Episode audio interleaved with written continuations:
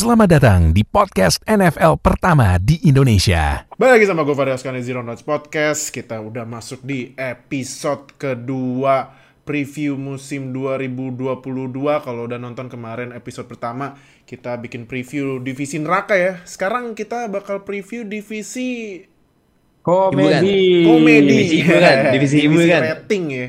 Karena kemarin gue udah bikin polling di Telegram. Nah, kemarin kan gue udah bilang kan buat lo yang belum join Telegram, udah bro, join Telegram karena kita upload ini kan 19 Juli. Besok line open chat udah tutup, udah close semua. Nah, jadi buat lu yang udah jo yang udah join di line open chat tapi nggak tahu beritanya, nah ya udah langsung buruan join ke Telegram kita. Langsung eh, join ada linknya di link deskripsi video ini. Nah, baru deh ntar bisa ngobrol sama semua fans NFL di Indonesia dan juga eh karena kemarin kan kita udah ngumumin ada ini ya, ada membership ya, program membership kita namanya Mega Fans. Jadi buat kalian eh buat pa- kalian para Mega Fans yang udah nonton ini dua hari lebih awal dari jadwal eh, upload kita, terima kasih banget atas eh, dukungan kalian. Nah, buat kalian yang baru nonton ini dua hari setelah kita upload buat Mega Fans, nah itu kan rugi kan? Ketinggalan dua hari. Nah, nanti di season ya gitu juga. Mohon maaf aja. Nah, jadi biar nggak ketinggalan sama berita terbaru NFL apalagi nih musim NFL nih udah sekitar 50-an hari lagi. Nah, itu kan regular season. Yang Yep. preseasonnya itu awal Agustus udah mulai. Nah, berita NFL kalau lu udah ketinggalan dikit, kita udah bahas apa atau, atau lu masih berita yang kemarin, ya udah deh. Ketinggalan kereta banget. Makanya Beri- beritanya tuh kenceng tuh pokoknya Nah. kalau NFL. Bener Iya, apalagi Betul, betul, apalagi betul. sekarang ini eh, tim-tim udah mulai pada training camp tuh. Training camp itu udah ibaratnya latihan wajib. Oh, latihan wajib sebelum season mulai. Jadi buat kalian yang nggak mau ketinggalan sama berita-berita NFL terupdate dari kita, nah langsung aja join Mega Fans tuh di samping tombol subscribe kan ada join. Nah, tuh join itu cuman 9.900 per bulan. 9.900 loh. Set. Oh, nice.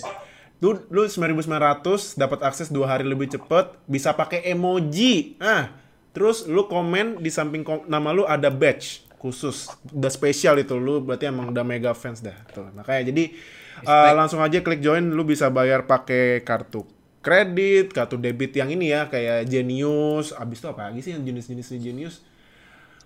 ya itulah dan lain-lain terus eh, bisa Shopee Pay bisa GoPay bisa Dana Dana kalau salah juga bisa jadi udah kalau gitu langsung join Mega Fans biar nggak nggak ketinggalan sama update terupdate update dari kita di dunia NFL jadi yaudah ini bareng sama eh, Oka dan Nuha di sini kita langsung aja mulai nah ini udah lihat kan di sebelah kanan nih ada ini nih divisi divisi rating ya ANFC East.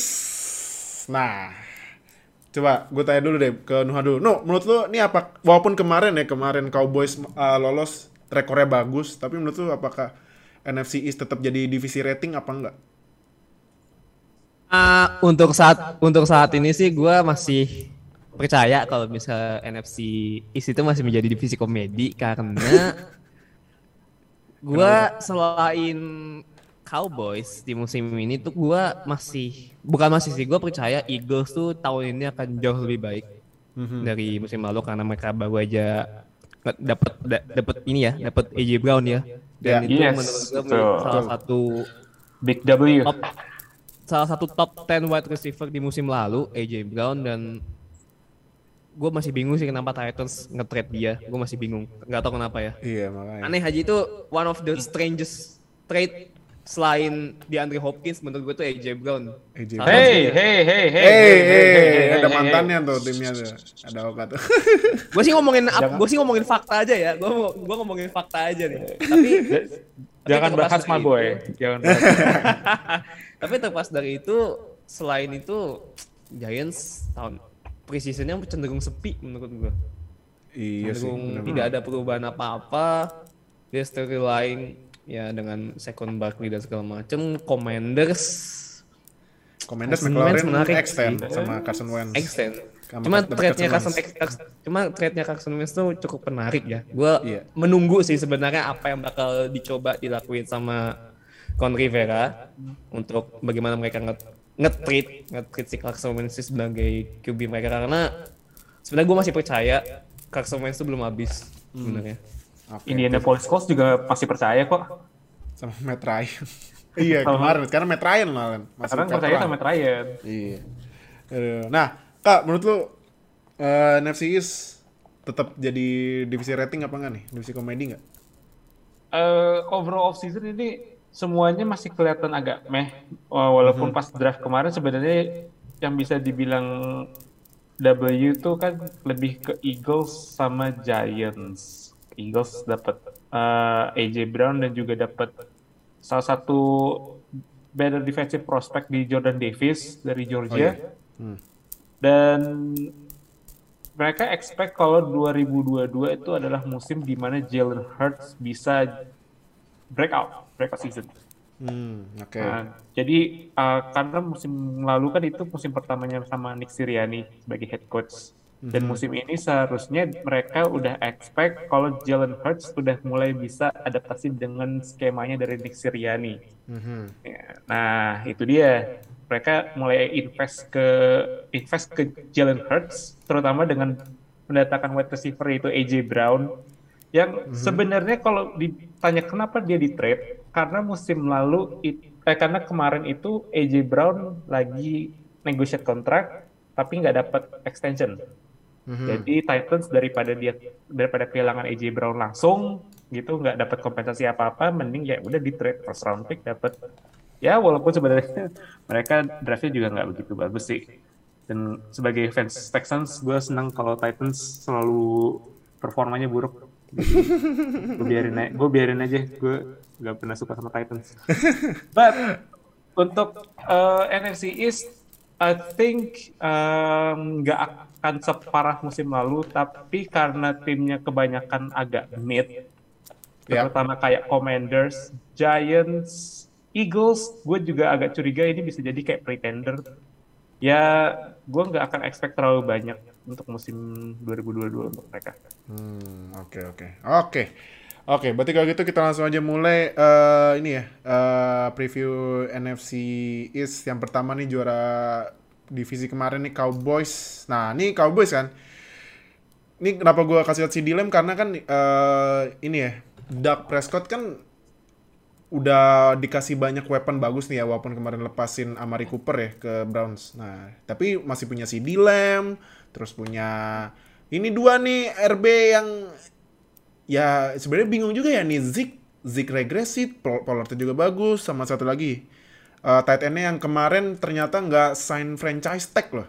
Eh, sign franchise tag tapi nggak di extend. Nih, Dalton Schultz. Nah, Dalton Schultz. Nah, menurut lo nih kak, Yes. Dak dengan dikasih weapon yang menurut menurut gua bagus sih buat Dak ma- ma- masih bisa bawa Cowboys juara NFC East gak? Satu kata yang bisa menyimpulkan Cowboys di musim lalu itu adalah underachieving. Karena mereka eh, rekornya bagus, tapi itu agak ketipu karena mereka banyak main lawan tim NFC East yang Oh, iya sih. juga performanya un- un- ya basically underwhelming semua.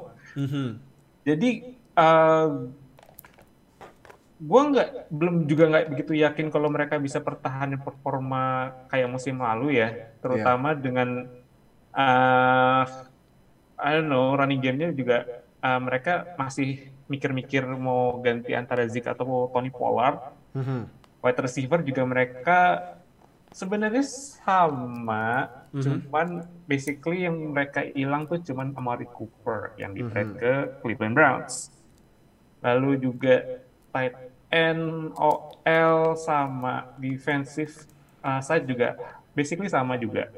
So, gue mikir kayak mereka tuh bakal tetap menang NFC East, but it will be very very close antara Cowboys dan uh, prediksi gue runner up-nya adalah Eagles. Eagles. Oke. Iya, untuk gue adalah Eagles karena Eagles uh, as I mentioned before, jadi dia mereka udah invest di offense dan juga defense loh. Jadi at least mereka akan improve, tapi mungkin record wise nggak akan benar-benar mentereng antara kedua tim ini. But it will be tight race antara Cowboys dan Eagles.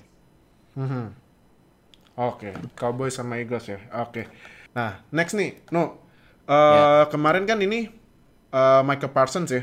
Michael Parsons kan di rookie seasonnya aja nih menurut gua game changer ya. Karena kan dia kan sebenarnya di draft jadi inside linebacker. Tapi jadi pass rusher itu dia sacknya gila banget ya. Terus speednya juga kenceng kayak yang bener-bener yang pure pass rusher kayak Miles Garrett, TJ Watt dan lain-lain ya. Nah, Ya. kan kemarin dia unanimous di Roy kalau nggak salah ya iya nggak sih Iya. unanimous kan Unanimous. Nah, bahkan kemarin dia dapat kandidat masuk defensive player of the year nah menurut lu nih apakah Parsons bak bisa chance-nya buat menang defensive player of the year gede nggak gede nggak buat di musim 2022 Eh, kalau musim lalu itu menurut gua Michael Parsons itu sangat-sangat terbantu dengan schedulingnya Cowboys. Karena Heeh. tadi kan udah di tadi udah di mention ya kalau misalnya Cowboys itu dia menjadi juara divisi karena dapat lawan yang bisa dibilang nggak terlalu sulit gitu. Dan itu juga tidak hanya offense saja dan defense-nya pun juga kebantu dengan jadwal yang seperti itu gitu. Dan menurut gua musim ini mungkin rada slightly mungkin angka productionnya tidak bakal seimpresif ketika musim lalu ya karena musim lalu dia masih berstatus rookie tapi bisa production dengan angka yang segila itu. Gila ah. itu emang menjadi outlier menurut gua. Cuman untuk musim kedua mungkin ekspektasinya bakal lebih gede lebih- ekspektasi bakal lebih gede lagi pasti. Cuman entah kenapa gua melihatnya angkanya bakal sedikit menurun. Karena Hmm. lawan-lawannya sih kalau misalnya gue lihat dari jadwal ya week pertama aja mereka udah harus ketemu Tampa Bay Wow. tuh ketemu udah Bay, ketemu dia. Tampa Bay. Week kedua. Berarti sama kayak musim lalu dong ya? iya ya musim kayak musim lalu. Mereka Nah, persis. juga lawan Tampa Bay. persis. Kan juga sama-sama juara divisi kan? Betul. dan ketemu Heeh. dan dari schedulingnya mesti kayaknya memang tidak terlalu dibilang sulit sih enggak ya. Mungkin dibilang sulit banget enggak dibilang gampang banget juga enggak gitu. Karena mereka harus ngelawan NFC North. Dan AFC South Mhm. Jadi mungkin ada chance untuk productionnya bisa nambah, cuman balik lagi ekspektasi dia bakal lebih gede lagi dari musim lalu dan gue takutnya sopong Moslam itu bakal terjadi di Michael Parsons sih. Karena be- kita berkaca dari linebacker-linebacker yang udah ada sebelumnya di Cowboys, kayak Leighton Van Der Esch. Awal musim di season pertama bagus banget, tapi season kedua cederaan, cederaan, cederaan. oh iya Van der Esch Dan ya akhirnya ya udah hilang gitu aja Leighton Van Der Esch. Dan gue takutnya hal ini terjadi sih dan semoga enggak lah ya di Michael Parsons gitu karena dia menurut gue Pro Bowl mat- Pro Bowl material sih. Hmm. Pro Bowl tiap tahun material tiap Pro Bowl tahun. terbaik tiap tahun ya. Oke, nah terakhir kak, Trevon Dix. Nah, Trevon Dix kan kemarin dia bikin interception terbanyak ya di NFL. Kalau nggak salah 11 ya. Hmm, 10. 10 apa 11 kalau nggak salah 11 in. Nah, tapi kan kemarin dia jadi ya walaupun dia ini ya walaupun dia kemarin bikin iya 11 in, cuman kan dia cornerback yang kena yang allowed yards paling banyak di NFL kan. Itu yang gak disorot sama media. Karena kan ya ya media mana mau nyorot yang allowed yards siapa yang mau baca. Kalau interception kan game game changer yang worth buat masuk ke highlights kan. Nah, Oh iya. Nah, tapi menurut lu nih Trevon Dix apa lagi-lagi kena uh, sering kena burn musim ini apa ternyata ya walaupun interception nggak nyampe 11 lagi tapi uh, mungkin ngelock lockdown receiver lebih bagus dari musim kemarin. Should be better. Bakal lebih bagus. Mungkin jumlah interceptionnya nggak akan sebanyak musim lalu. So, ya sebenarnya secondary Cowboys juga salah satu titik lemah mereka ya. Jadi Gue setuju, gue setuju. karena mereka salah satu defensive back core yang paling banyak kena passing interference penalty. Mereka, mereka Oke. kayak Anthony Brown dan juga Jordan Lewis itu juga salah satu ya biang keroknya lah dalam eh salah satu banyak eh, salah satu dari apa namanya efek kekalah apa namanya penyebab kita penyebab kekalahan dari Cowboys musim lalu kebanyakan juga karena untimely penalties Mhm. antara itu dari offensive line yang banyak offside atau false start lalu juga ada di defensive back yang banyak passing interference Mhm. jadi eh, balik lagi ke Trevor Diggs gue rasa dia akan at least bakal lebih belajar dan lebih baik untuk musim ini dibandingkan musim lalu nggak akan banyak kena burn but uh, ya expect the drop on the pro- production aja sih nggak akan sampai 11 interception lagi Oke, oke, oke. Nah, itu Cowboys yang kedua. Nah, ini langsung fotonya yang tadi yang tadi dibilang Manuel ya. Mungkin move terbaik tim NFC East kemarin pas off season nih, AJ Brown yang di trade dari Titans ke Eagles. Gua aja nonton draft total trade gua langsung sebelumnya kan Mark, Marcus Brown ya. Gua Marcus Brownnya gua udah, "Hah? Ini pas Iya, AJ Brown Marcus begini, Brown. ah Gila. Nah, eh menurut lu eh no AJ eh, deng- ini nih AJ Brown ya kan. Terus juga ditambah ada Devonta Smith sama satu Iya. lagi WR kesayangannya warga Philadelphia. Jalen Jalen Reagor. Reagor. Oh, gua kira Gardner Minshew ya. oh, bukan. nah, menurut lu nih dengan ada AJ Brown sama Devonta Smith, apakah Jalen Hurts bakalan bagus apa passing passing play-nya lebih bagus lagi atau tetap lari-lari kayak kemarin? On the paper harusnya iya.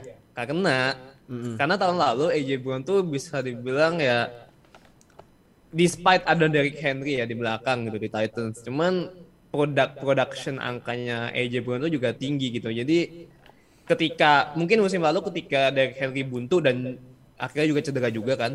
Iya. Ya berapa lama cedera dan mau nggak mau Tannehill harus memainin AJ Brown dan di situlah AJ Brown shining dan menurut gua dengan bisa dibilang ya ini both side lah. Ada yang bilang ini strange strange trade. Mungkin strange Iya. strange trade-nya buat fans Titans ya. Cuman untuk fans Eagle tentu ini menjadi berita yang luar biasa. Karena mereka 2020 selalu diceng-cengin habis-habisan terkait drafting mereka di Iya, NFL du- di 2020 yang ketika masih ada Justin Jefferson kenapa malah ambil Jalen Reagor itu perdebat masih menjadi bahan ceng-cengan untuk fans Eagle sampai musim ini gitu Sampai musim ini.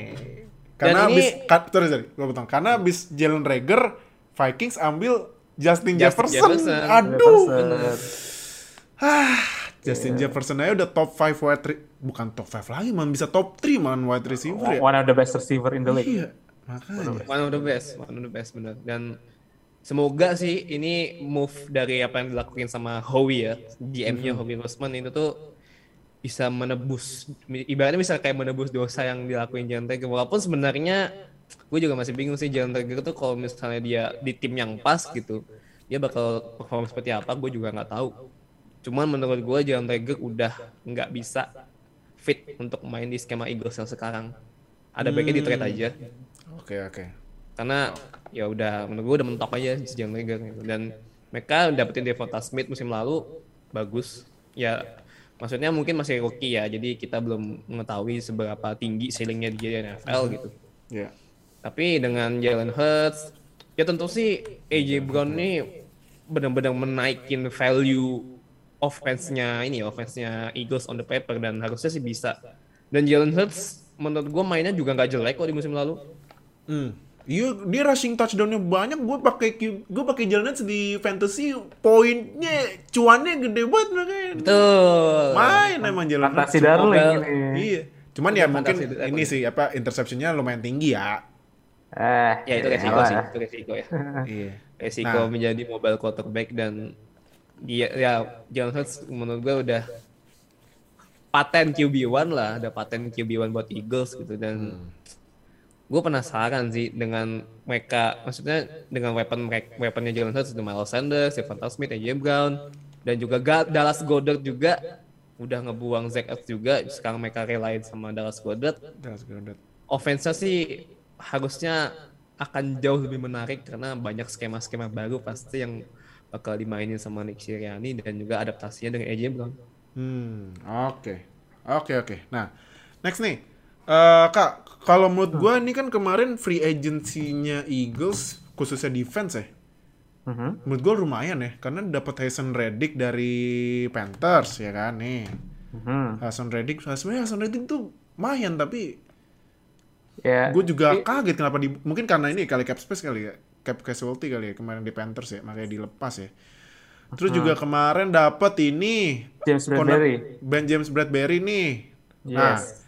kalau terus juga ditambah kemarin ada ya sebenarnya bukan free agency apa ini sih cuman kemarin cornerbacknya masuk Pro Bowl tuh dari Slay ya kan yang bikin bikin touchdown berapa tuh deh gue lupa deh berapa Ya, touchdown tuh. tiga Nah, atau empat di Big Iya. Play. Nah, menurut lu ini defense-nya Eagles apakah bisa mengurangi kesalahan-kesalahan konyol musim kemarin? Dengan nih adanya Hasan Reddick buat menambah ini ya. Pass rushing-nya Eagles kan karena Fletcher Cox juga kemarin sebenarnya juga pas di off season mau dibuang tapi extend ya kan. Ya. Iya kan. Terus juga ada yang pensiun kalau nggak salah siapa ya yang pensiun ya di Eagles tuh? Siapa ya? Eh, Derek Barnett, Barnett udah pensiun masih belum ya? Oh belum, itu masih. Enggak, Derek Barnett di extend. Eh, Barnett di extend ya? Ah, tuh. Terus juga ditambah nih James Bradbury mungkin bisa jadi duo cornerback yang ngeri nih sama Darius Slay. Nah, menurut lu apakah defense Eagles bakal lebih bagus lebih bagus dari musim kemarin? defense ya untuk defense eh, selain juga mereka sign free agent kayak ya, James Bradbury dan Hasan Reddick mereka juga kemarin draftnya fokus di bagian defense juga Oh iya Jordan Davis ya.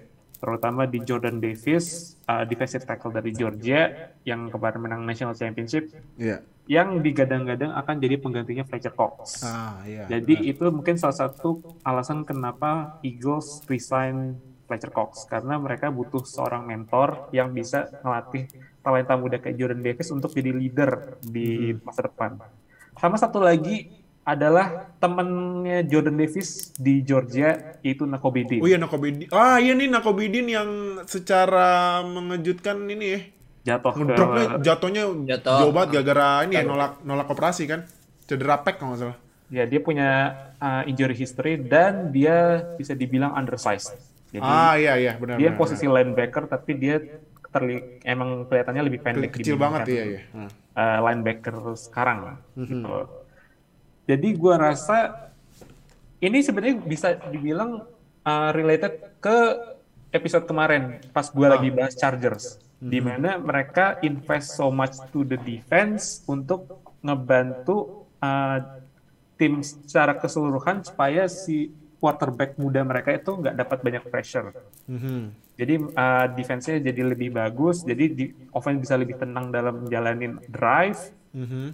dan itu salah satu uh, effort kenapa mereka uh, spend banyak di bagian defense. Dan juga selain juga di off uh, defense, mereka juga spend juga banyak di offense, terutama di AJ Brown. Dia di trade dengan first round picks yang mungkin orang pada lupa kemarin 2022 draft Eagles punya tiga first round picks. Oh iya tiga iya iya iya. iya. They have three Iya, first round betul, picks. betul. Tapi satu dikasih ke Titans kan karena AJ Satu- Brown. Satu pertama dikasih ke Saints, ditukar dengan dua first round picks in the future, lalu juga satu lagi di trade untuk uh, AJ Brown. Iya. So mereka punya banyak aset yang bisa mereka pakai musim depan. Jadi nggak harus mereka draft, tapi bisa juga di trade uh, untuk established players. Dan mereka masih punya window dengan quarterback mereka yang masih dalam rookie contract. So this is the year mereka expect Jalen Hurts dan juga Philadelphia Eagles untuk make the break, make or break. Sorry. Hmm, Oke, karena juga kemarin juga Eagles masuk playoff kan dia nyempil-nyempil kan terakhir-terakhir tuh Eagles masuk playoff tiba-tiba aja tuh masuk playoff. Gara-gara kalah pun masuk playoff loh. Kalah pun masuk playoff iya. Cuman ya dibantai sama Bucks. Iya. Nah, oke. Next, ini selanjutnya tim yang baru ganti nama nih Washington Commanders. Udah nggak WFT WFT lagi ya. Sekarang Washington Commanders. Nah, eh kak menurut tuh apakah dengan nih nih ya kalau gua kasih ini ya nih lihat kursor gue ya. Ini jersey merah. Eh ini bu- burgundy. ya. Sekarang nggak kalau bu- bukan burgundy warnanya ada apa-apa gitu lupa gua. Terus ini jersey putih. Nah, sama ini ada jersey alternate warna hitam tapi ini gue nggak jujur ya gue nggak suka anjir W-nya depan gini. Emang bakalan WW mulu sampai taruh di depan. W W win win win. Aduh. Nah, tapi ini tiga jersey terbaru dan ini eh, logonya sih cuman ya logonya W kayak gini, cuman dikasih potongan-potongan gitulah sama ada moncong dikit biar lebih modern. Nah, tapi menurut lu eh Kak, apakah dengan jersey dan nama baru nasibnya juga baru buat Washington? Tim ini definisi dari sebuah tim yang mid ya. Mid. Mereka nggak jelek-jelek banget untuk dapat first overall picks atau dapat top 5 picks, tapi mereka nggak bagus-bagus banget untuk bersaing di playoff. Hmm. Playoff aja nggak. Jadi overall timnya ah, banyak tanda tanya. Gue Oh. bisa uh, as put it kindly, mereka banyak banget question marks. Aha. terutama di bagian wide receiver.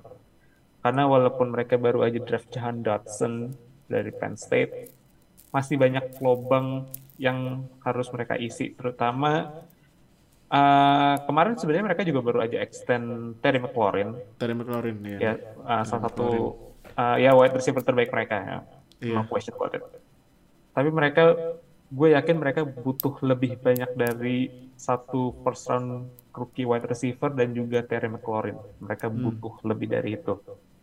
Sam, uh, dan posisi lainnya, gue rasa kalau defense sebenarnya mereka still have the talent, tapi banyak karena kemarin banyak banget kena injury, Cedera terutama banget. kayak Chase, terutama di Chase Young, Chase uh, Young, defensive rookie of the year mereka di Chase tahun 2020. Sayang banget ya. Iya, jadi mereka uh, kemarin emang underperform banget. Tapi mereka udah mulai dapet core-nya. Mereka udah tahu siapa yang bakal jadi punggawa mereka di defensive line. Uh, ada Jonathan Allen, Darren Allen. Payne di defensive tackle, dan juga Chase Young, dan juga uh, Montez Sweat. Oh ya Montez Sweat ya. Benar. Jadi mereka main uh, 4-3 dan itu cocok banget buat mereka karena defensive line main mereka itu benar-benar gila sih itu. Dan mereka empat-empatnya first round picks. So, ya. Iya, sepatutnya first round pick semua ya. Ya, so round expect semua. great expect great things dari mereka. Hmm, iya, Offense-nya menurut gue yang harus Nah. jadi tanda tanya. Terutama Oke. dengan quarterback baru mereka. Nih. Di Kentucky ya, eh kayak kayak kayak sosis ya. Ininya ja- jasnya kuning, kemejanya merah, udah kayak so ini hotdog tau gak? Awalnya gue kira dia itu brand ambassador McDonald's. Ah. Nah, nih gua nih, eh kak menurut nih offense-nya, apakah sama Carson Wentz ini bisa apa eh, menaikkan Commanders yang tadi lu bilang dari mid jadi high apa tetap mid mid aja?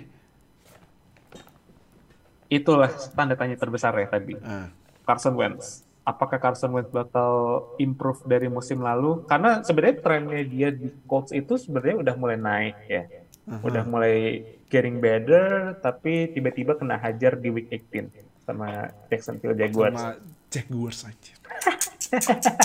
Kalah di kandangnya lagi. Lagi-lagi. Sebagai fans salah satu tim AFC South, gue tertawa melihatnya sih. Ah, lo sama Jaguars. Texans aja menang dua kali. Ih makanya. Aduh, Colts, Colts emang dia semenjak Andrew Luck pensiun ini QB-nya udah ganti-ganti. Sekarang eh sekarang Wentz-nya ke Commanders kan. Tapi nanti itu nanti ya kalau kalau kalian pilihnya AFC South kita bahas AFC South ya. Lanjut lanjut kan. Iya. Jadi Wentz ini ya I don't know ya. Sebenarnya Commanders pasti expect kalau Wentz itu bakal makin naik lagi dibandingkan waktu di Colts karena trennya ya tadi gue udah bilang dia udah mulai membaik lagi, udah mulai mirip-mirip kayak dia di 2018. But itu tanda tanya besar. Masih uh, kita juga belum tahu. Terutama juga dia mungkin belum dapat uh, susah buat dapat bantuan dari offensive line-nya karena offensive line-nya juga salah satu yang the weaker units di NFL. Mhm. So I don't know apakah dia bakal jadi 2020 Eagles Carson Wentz atau 2021 Colts Carson Wentz atau justru malah bisa jadi 2017 Carson Wentz Hmm, iya yang yang pas MVP kandidat. MVP kan tapi karena Cedera. tahun CL tuh ah sayang banget. Jadi yang Opa Brady deh yang dapat. Nah, eh no, ya nih tadi McLaurin ya. Tadi McLaurin kan kemarin udah extend kontrak ya. Iya. Tapi dengan QB-nya Carson Wentz, apakah dan juga sekarang kayak gini ya kemarin ngedraft John Dodson, tapi menurut tuh McLaurin tetap nge-carry Commanders gak di punggungnya. Jadi setiap main harus dipijet terus nih. Karena kan kalau lihat dari rookie season sampai kemarin kan nih McLaurin QB-nya gonta-ganti, tapi statsnya juga tetap gila kan. Nah, tapi sekarang sama Carson Wentz gimana menurut lo? Dari McLaurin. Ya kalau dibilang yang bakal nge-carry Commanders masih McLaurin sih ya gue setuju. Bahkan gue sepakat gitu. Karena ya dengan tadi yang udah lu mention juga dengan quarterback yang silih berganti gitu dari tahun 2020, 2021 dari Ryan Fitzpatrick, Tyler Heineke. Iya, bahkan bahkan musim lalu gak jelas juga QB-nya siapa gitu kan Tyler Heineke. Tapi some- somehow Terry McLaurin ini masih bisa produksi angka yang masih gede gitu. Bahkan ya bisa dibilang tadi yang single carry the team itself kalau dari segi offense ya cuma Terry McLaurin gitu. Ya walaupun ada Curtis Samuel juga sih gitu. Dan harapannya dengan mereka drafting Jahan Dotson sih itu bakal ngebantu ya. Bakal ngebantu produksinya. Jadi ada tiga wide receiver yang sama-sama cepat sama-sama yang ya bisa dibilang quick nggak bisa dibilang quick release juga sih. I mean kalau runningnya dibilang termasuk oke dan Ter- Terry McLaurin juga udah proven gitu sama Chris Samuel. Tinggal nambah Jahan Dodson harusnya harusnya secara secara win atau secara productivity wide receiver bisa lebih baik lah. Cuman memang walaupun sebenarnya gue masih percaya Carson Wentz itu quarterback yang bagus, cuman tadi udah disebut juga ketika tiba-tiba Jaguars lawan Jaguars musim lalu itu enggak entah kenapa tiba-tiba itu balik lagi ke 2020 Carson Wentz gitu dan itu menjadi sebuah tanda tanya juga. Padahal di drafting kemarin walaupun mungkin QB talentnya tidak sedip di 2021 ya. Cuman somehow kenapa masih ada Kenny Pickett yang available kenapa nggak diambil? Mhm. Itu ya itu ya yang paling the best sih memang Kenny Pickett ya kemarin. Dan seharusnya sih menurut gua di tahun 2021 tuh mereka draftingnya quarterback. Harusnya bukan linebacker. Mhm. 2021 kan mereka drafting hmm, Demi Davis. ya Jamin Jamie Davis. Davis, iya. Davis. Harusnya mereka drafting Mac Jones menurut gua. Harusnya. Hmm, oke. Karena ya masa lu rely sama Fitzpatrick sih gitu loh pada musim itu ya. Iya. Dan pada akhirnya mereka tidak mengambil quarterback, mereka rely in Heineke ya which is not bad. Cuman untuk mengangkat Washington Commanders bisa naik level, Mhm. Heineke sih nggak cukup ya dan sangat-sangat nggak cukup dan semoga Carson Wentz ya least bisa satu kali menang di playoff sama Commanders cukup. Cuman gua nggak tidak yakin juga gitu karena isunya Carson Wentz kan inkonsisten ya inkonsisten dalam ya inkonsisten pokoknya nggak konsisten aja. Nggak Iya. kayak tiba-tiba jaguar tiba-tiba jeblok gitu. Itu kan yang something yang sesuatu yang mungkin yang bisa dikontrol cuma Wentz doang.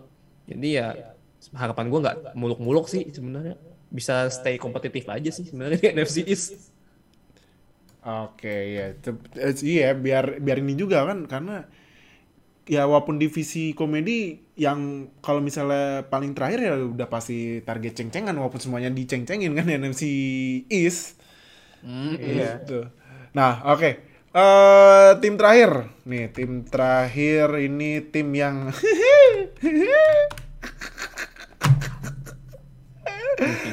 Nih ya, gue sekedar kasih tahu faktanya ya. Ini eh kalau dilihat dari ini ya, cap spending, cap spending itu berarti dari total cap space itu berapa banyak yang di- yang buat ngebayar gitu kan. Nah, ini cap spendingnya wi- wide receiver-nya Giants itu musim ini apa kemarin gue lupa ya. Kalau salah musim ini eh musim kemarin, musim kemarin termahal musim di kemarin. NFL sampai 40-an juta karena kemarin abis ngesign ini orang nih. Any gold deh Kenny Galladay ya ampun, nih emang ya Gettleman ya kemarin nih uh, GM-nya udah dipecat tapi sebelum pas dia jadi GM, aduh hawakannya banyak banget nih Dave Gettleman. Nah tapi uh, sekarang kan udah sama Joe Shine ya, masih masih Shine, Joe Shine ya. Shine, dia Nah, Joe. Shine kan. Dan ju dan ini juga head coachnya D- Brand Double. Nah, menurut lu nih apakah offense-nya Giants jauh lebih membaik apa stagnan atau ya malah lebih ngaco kayak zaman-zaman Mike McCarthy pertama kali nge ini nge ngelatih Cowboys terus langsung jeblok gitu offense-nya. Gimana? Ah, kalau menurut lu, no. Ah sebenarnya kalau misalnya menilai wide receiver mereka, kalau misalnya kayak gitu, kayak apa yang lo bilang tadi, gua rada ini ya kurang, gua merasa itu kurang adil ya karena Ah. despite mereka ngabisin banyak duit untuk wide receiver, ya berarti memang ada yang salah. ke- sebenarnya salahnya Giants dua tahun belakangan ini mereka nggak bisa ngasih solusi untuk memperbaiki offensive line mereka di dua musim terakhir. Ketika 2020 mereka drafting Andrew, Andrew Thomas.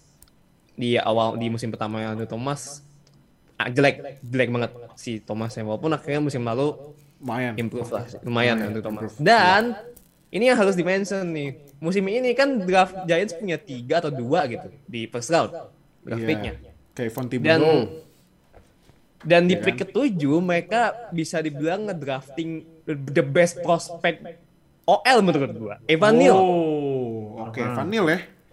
67 men itu tinggi banget gila Iya, iya, iya, iya. Yes. tinggi banget dan menurut itu bakal langsung menjadi starter langsung langsung bakal bakal jadi starter tuh si Evan Neal dan dia bakal ngisi right tackle yang memang menjadi isu juga di Giants di musim lalu gitu Hmm. dan ya lu punya orang setinggi dan sebesar itu dengan beratnya hampir 300 pound Gila. 350 pound beratnya 350 pound 350 pound serius. Big human being. Gila Evan Neal. Mm, dengan tinggi 67 dengan berat 350 pounds harusnya harusnya itu udah sangat-sangat cukup untuk melindungi sisi kanan dari Daniel Jones karena isunya sebenarnya tidak hanya di wide receiver aja. Daniel Jones ini masih questionable menurut gua. Apakah dia benar-benar franchise quarterback Hmm. atau ya udah another quarterback aja gitu. Another another another jelek quarterback aja. Karena udah ini udah musim keempat dan udah harus menurut gua ini tahun di mana Daniel Jones tuh harus break it or make, ini udah break it or make it sih menurut gua. Karena ya ini ini weapon udah nih semua nih udah dikasih nih wide receiver. Kenny Golladay udah masuk. Iya.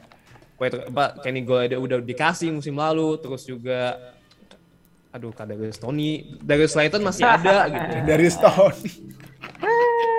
Sterling Shepard juga gitu ini harusnya bisa dimanfaatin habis-habisan sama Daniel Jones karena ini udah bener-bener wide receiver yang udah bisa mereka raih lah Hmm. Jadi ceilingnya harusnya si Daniel Jones karena isunya gue ini sebenarnya bukan di wide receiver, isu gue di quarterbacknya sebenarnya.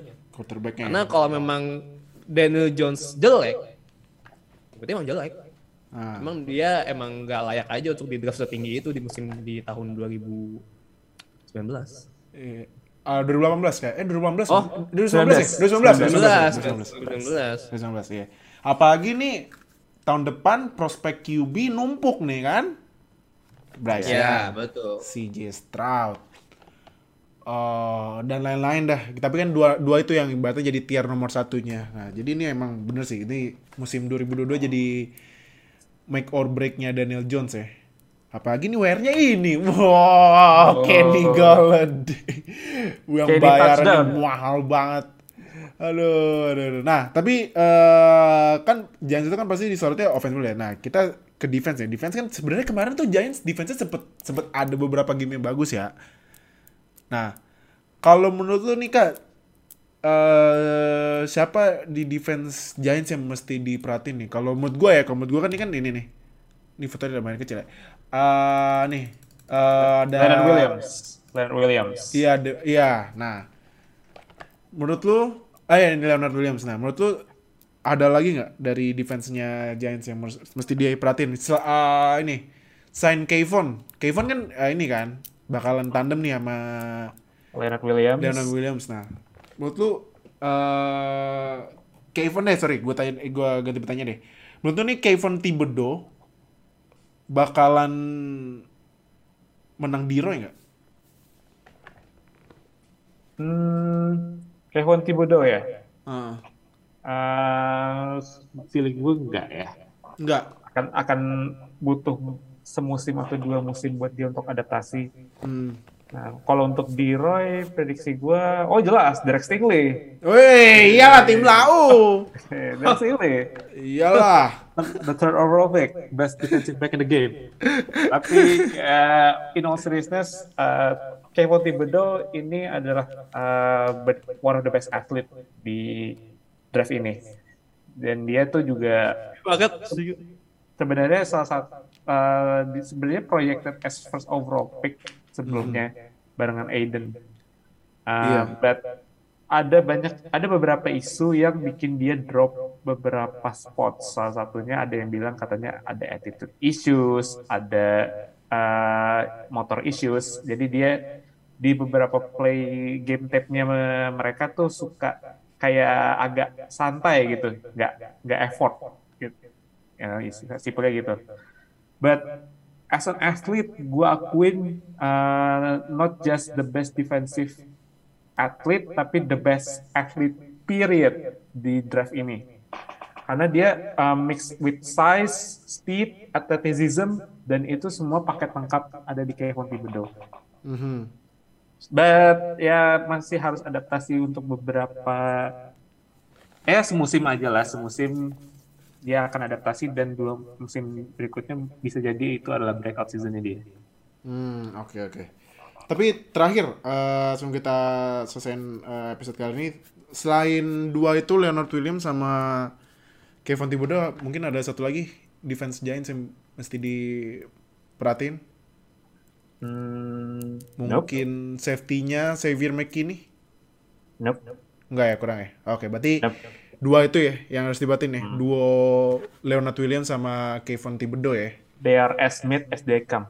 Ah, oke oke. Nah, jadi itu buat podcast kali ini kalau ini nih eh, terakhir ya prediksi. Kak, siapa yang bakalan juara NFC East musim ini?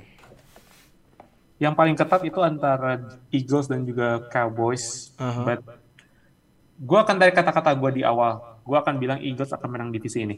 Eagles. Eagles. Karena Hmm, yang kita selalu tahu NFC East nggak pernah repeat champion di division mereka. Nggak pernah. Oh repeat. iya nggak pernah da- dari tahun berapa ya nggak pernah repeat ya? 2003 atau 2003 2004. buset lama banget ya. Pas yang Eagles masuk Super Bowl 2004 iya, iya. kalau salah berarti. Oke, berarti Eagles ya prediksi lo Kak ya.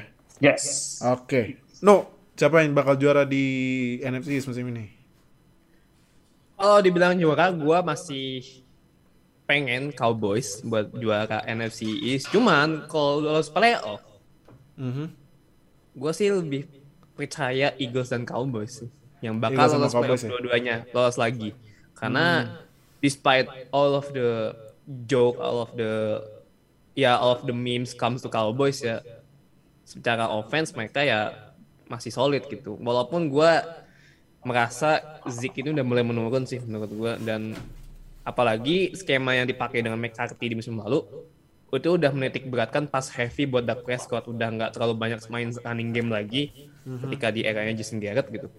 Dan ya dengan CD Lamb dengan kenapa masih ada Michael Gallup gitu dan agak aneh juga sih sebenarnya dan tapi Iya, secara di atas kertas mereka lebih diunggulin karena memang secara offense Dak masih sangat-sangat bagus gitu. Kalau misalnya gue mau compare antara Dak sama Jalen Hurts, gue bakal lebih pilih Dak. Hmm, oke. Nah, Itu aja. Oke. Berarti lu pilihnya tadi siapa juara NFC East ini Cowboys ya? Cowboys. Cowboys ya. Berarti kalau Cowboys bakal break pertama kalinya ini ya, akhirnya repeat ya sejak 2003 Semoga sih ya. ya, semoga ya. Oke, Oke. Nih Oke. gue gue biar apa semua biar biar apa namanya fans fans Cowboys semua nih biar seneng dulu dah biar lu pada seneng nih Iya, udah Di the udah boys man Di the boys iya apa, tiap hari ngomongnya di sisa di is sisa sampai sampai pegel tuh. Ya itu sebenarnya udah diucapin sejak sebelum gue lahir tuh. Dan gue lahir 97. Eh, makanya berarti ini kalau Nuha bilang "Ah, Cowboys apakah ini this is our year-nya Cowboys? Nah, jadi kita lihat aja nanti di musim 2022 mulai September. Jadi itu eh, podcast kita kali ini eh, preview NFC East nanti episode ketiga bakal gua polling lagi di Telegram. Jangan lupa buat kalian yang belum join ke Telegram buruan karena line open chat eh, bakalan tutup tanggal 20 Juli. Jadi daripada kalian nonton NFL sendirian, ya udah langsung join ke Telegram kita ntar ngobrol sama semua fans di NF NFL di Indonesia. Thank you Oka sama Nuha yang udah join dan eh, seperti janji kita karena kalian mega fans gue bakal nge-shout out satu-satu ya. Nih yang udah join ini ada Ilham Siswadi, ada Prayudi, ada Karya Nugraha, ada Bray Bantaludeni, ada Thanks, eh, ini Respect. Atensi Koleksi, ada Dimas SR, ada Wemby Adit Adiatma dan Aditya Bayo. Jadi buat Keren. kalian mega Keren fans lu itu keren.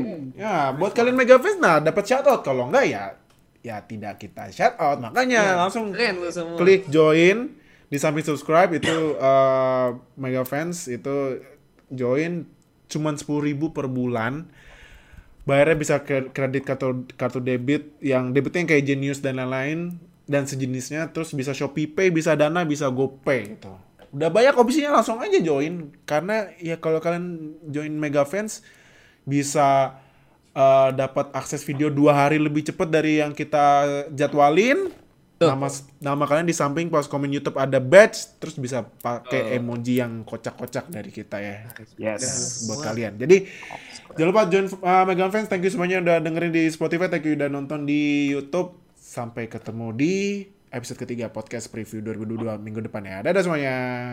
Bye-bye. Terima kasih telah mendengarkan podcast NFL pertama di Indonesia. Sampai jumpa di podcast edisi selanjutnya.